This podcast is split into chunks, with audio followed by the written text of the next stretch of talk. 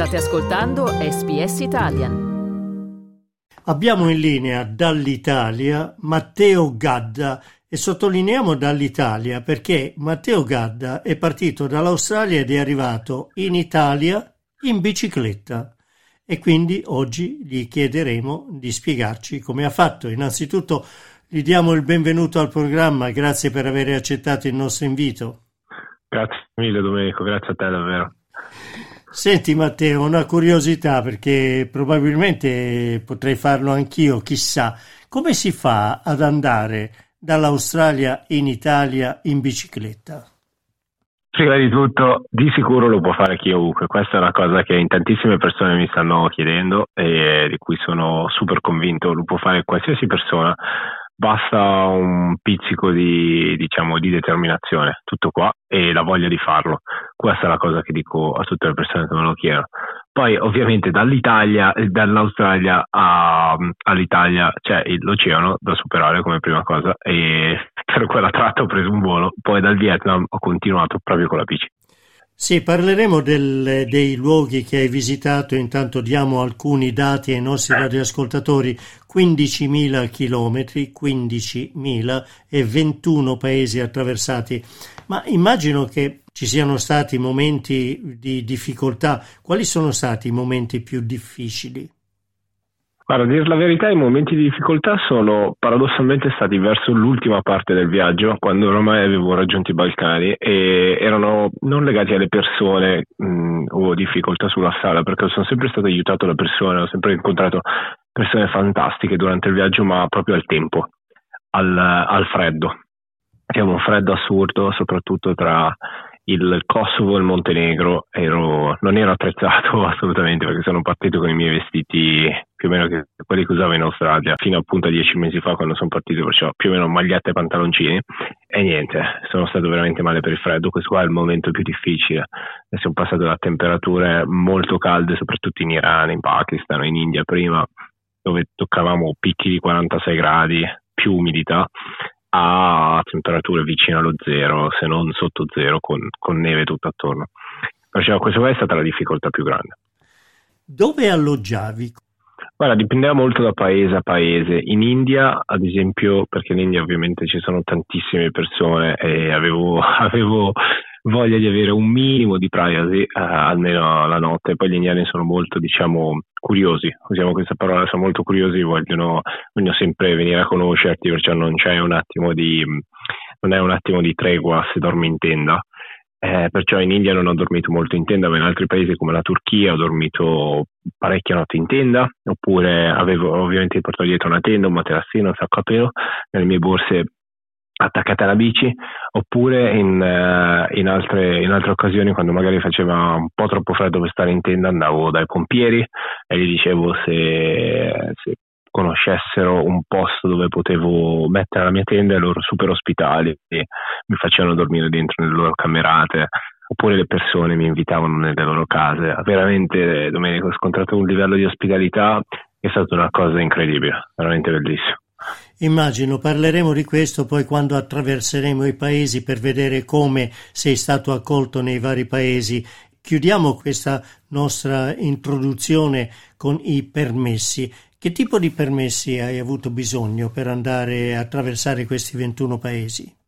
Ho avuto bisogno dei, dei visti, normalmente dei visti, alcuni dei quali eh, avevo già fatto dall'Australia prima di partire soprattutto per, eh, ad esempio, con passaporto australiano e italiano non c'è bisogno di avere alcun visto per, per, la Thailandia, ma dato che non sapevo quanto sarei stato, ho fatto un visto a Sydney prima di partire e in altri paesi appunto ho fatto il visto prima di partire. Poi avvicinandosi all'Europa invece non c'era più nessun bisogno di nessun visto. In alcuni paesi come la Cina ad esempio non ho purtroppo, eh, purtroppo non sono riuscito ad ottenere il visto e perciò non sono riuscito ad andare, sono dovuto scendere dall'Iran. Però devo dire che con, con un passaporto italiano se, mh, mm, è facilissimo ottenere un visto. Allora, iniziamo questa nostra pedalata e dal Vietnam. Andiamo. Dicono che il Vietnam è molto bello. Tu attraversandolo in bicicletta ovviamente lo hai scoperto meglio di chiunque altro. Raccontaci.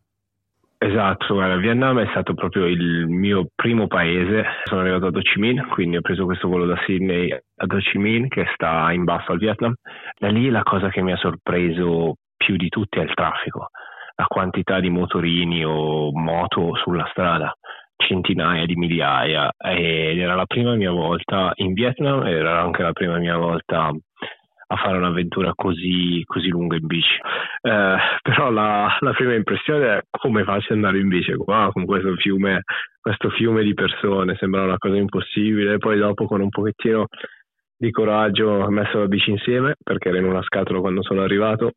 Ho saltato sulla bici, ho attaccato la mia bandiera italiana dietro e la bandiera eh, del Vietnam e sono partito. La bandiera del cielo mi dava un attimo di, di spazio, così le persone non potevano venire, venire addosso. Sono partito, da lì sono andato alla scoperta dei tunnel del Viet Cong. Eh, ho conosciuto un signore di Melbourne, australiano, um, Neil si chiama, che mi ha portato insieme a scoprire dei luoghi di cui non avevo idea. Abbiamo passato insieme un paio di giorni ed è stato bellissimo. Poi da lì sono entrato in Cambogia e questo è stato il primo confine.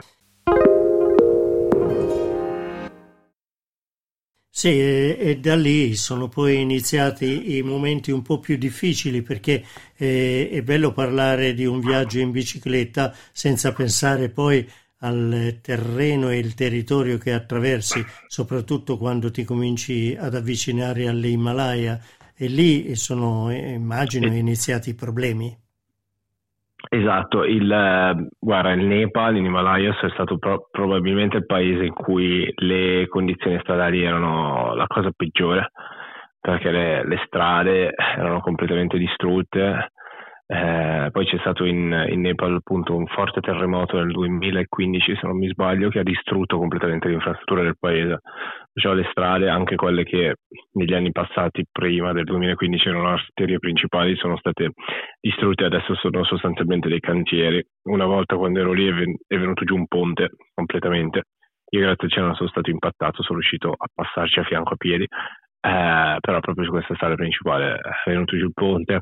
Quindi ho fatto strade secondarie con fango, rocce su per le montagne. Eh, è stato bello, è, stato, è stata un'avventura di sicuro. Poi in Nepal ho anche avuto l'occasione di andare, di andare a camminare sulla Napurna, quindi ho lasciato la bici per, um, per un mesetto circa. L'ho lasciata e sono andato a scoprire queste montagne. A essendo cresciuto nel nord dell'Italia, ho sempre amato tantissimo le montagne e in Australia le montagne mi mancavano avevo il desiderio e la voglia di andare a scoprire un po' l'Himalaya e, e è stato fantastico, è stato veramente bello.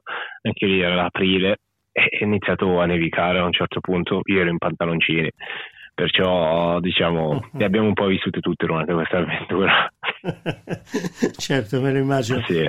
Dimmi la verità, Matteo, quando hai dovuto eh, attraversare il Taronga La Pass eh, la bicicletta non è che l'hai pedalata fino alla cima, immagino che sarai sceso e l'avrai eh, spinta un po' perché dubito che sarai arrivato in sella ai 5416 metri di altezza del Taronga La Pass. No, Taronga La Paz proprio la bicicletta l'ho lasciata addirittura giù perché lì l'ho fatta tutta a piedi, eh, l'ho fatta tutta a piedi e tutto il giro del, della Napurna. Si può fare, so di persone che, l'abbiano fatto, che l'hanno fatto Taronga La Paz, però l'hanno fatto durante durante l'estate senza neve, senza 50 cm di neve e poi comunque più una sorta di mountain bike che puoi portare, è decisamente fattibile. Magari un'altra volta lo farò in bici, eh, però no, per questa volta l'ho lasciato proprio giù, l'ho fatto tutto a piedi quello. È più difficile a piedi che in bici per tanti versi, guarda. Quindi ci ho azzeccato. Senti, i paesi più ospitali. Sì. I paesi più ospitali. Ah, guarda, di sicuro l'Iran se posso dire un paese, eh, il più ospitale di tutti è stato l'Iran. Eh, dopo, probabilmente dopo questo il Pakistan e, e, poi direi la Turchia forse, però l'Iran, um, l'Iran che tra l'altro era un paese dove non, inizialmente non pensavo di andare, non intendevo di andare semplicemente perché il mio viaggio pensavo mi avrebbe portato a nord, a nord del Pakistan, passando dopo Islamabad ho fatto la Karakoram Highway, che è questa strada fantastica che ti porta a nord del Pakistan e collega il Pakistan, Islamabad o Abbottabad con Kashgar in, um, in, Cina, però non avendo avuto il permesso per entrare in Cina sono, sono sceso, sono entrato in Iran. Sapevo da, da, quanto mi avevano detto persone che gli iraniani sono super ospitali, ma l'Iran è veramente un paese fantastico con persone fantastiche, eh, una cultura straordinaria, i livelli di ospitalità che ho, ho, avuto l'opportunità di sperimentare in Iran non li ho visti in nessun altro paese. Mm. Tutti sulla strada che ti fermano, ti chiedono di prendere un tè con loro, ti invitano nelle loro case e sono proprio genuini, sono proprio genuini, non si aspettano niente in, in cambio. Addirittura penso a Domenico certe volte mi davano i soldi mi davano i soldi mentre pedalavo a fianco delle, delle, loro macchine che io ovviamente rifiutavo però ho, in nessun paese la gente mi passava i soldi dalla macchina. E in Iran è accaduto anche questo. Cioè veramente l'Iran è un paese che mi porto e sempre mi porterò nel cuore e spero di rivisitare, um, spero di rivisitare presto. I luoghi meno ospitali? Ma guarda, non, è difficile dirlo, difficile dirlo Domenico, luoghi meno ospitali perché non ho mai avuto nessun problema, però ti devo dire che si nota nei paesi musulmani che hanno una, un'ospitalità che secondo me è, è um, unparalleled, cioè è, non è un'ospitalità um, facile da trovare in altri, in altri posti. Quando ho raggiunto i Balcani si vede che l'ospitalità è un pochettino diversa e la motivazione che mi sono dato perlomeno era riguardante il tempo, che forse sai, facendo più freddo le persone erano anche meno, eh, mi sfugge la parola in italiano, ma meno inclined per essere meno inclined di essere all'aria meno aperta. disposti, eh, disponibili. Bravissimo, bravissimo. Erano meno, sì, spendevano meno tempo all'aria aperta, perciò era anche un pochettino più difficile eh, fare questi incontri proprio random che si incontravano ai lati della strada ehm, e anche a livello culturale forse sono, sono, un pochettino più freddi, un po' più riservati e al tempo stesso più abituati al turismo. Chiudiamo eh, Matteo anche perché questo viaggio non è stato inutile, è stata una bella esperienza per te che potrai raccontare non soltanto a noi ma chissà quante altre centinaia di persone nel corso della tua vita, visto le meravigliose fotografie che hai scattato, però ti è servito anche per aiutare gli altri. Ci puoi dire, spiegare eh, il motivo appunto di questa tua decisione? Certo, assolutamente, era con moltissimo piacere Domenico. Um, come tu ben dicevi, ho utilizzato questo viaggio non solo come opportunità di crescita personale per vedere questi luoghi meravigliosi, per aprirmi un po' il mondo, ma anche per fare del bene. Penso che fosse in un certo senso un dovere di fare questo, di condividere questa esperienza e di utilizzarla come una sorta di piattaforma per aiutare altre persone. La scelta è andata su un'associazione in Italia che mi sta molto a cuore, essendo, avendo visto io in prima persona come hanno aiutato le persone.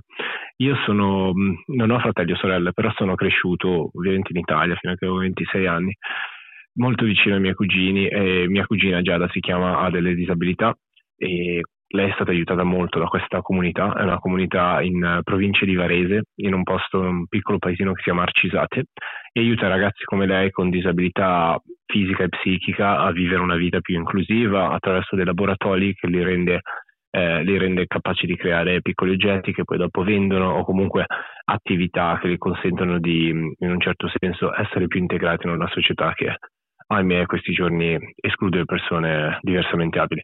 Perciò ehm, per, via queste, per, via di questi motivi la scelta è ricaduta direttamente su di loro, sapendo anche come utilizzano i soldi, sapendo che ogni, ogni euro, ogni dollaro eh, ha un impatto concreto.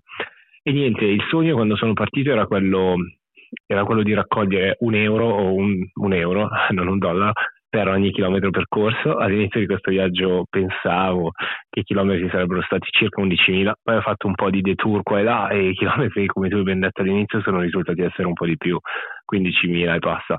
Eh, al momento sono, ho raggiunto 5.500-5.600 euro con questa raccolta fondi, però è ancora aperta, la lascerò ancora aperta perché appunto sto condividendo questa esperienza che ho avuto l'opportunità di fare con, con molte persone e mi, mi auguro che queste persone siano in grado se hanno la possibilità di contribuire a questa causa o qualora non, fossero, non avessero la possibilità di farlo, quello che chiedo, quello che sto dicendo a tutti è se possono di persona parlare con un loro, con un loro amico semplicemente ed esporre questa, questa causa ed esporre questa iniziativa, semplicemente perché penso che quando le persone parlano di persona con dei loro cari riguardo un'iniziativa che, che gli sta molto a cuore, penso che questo già di per sé faccia, faccia, la differenza e sia una buona notizia in questo mondo in cui tante volte le notizie che ci vengono date non sono delle più speranzose.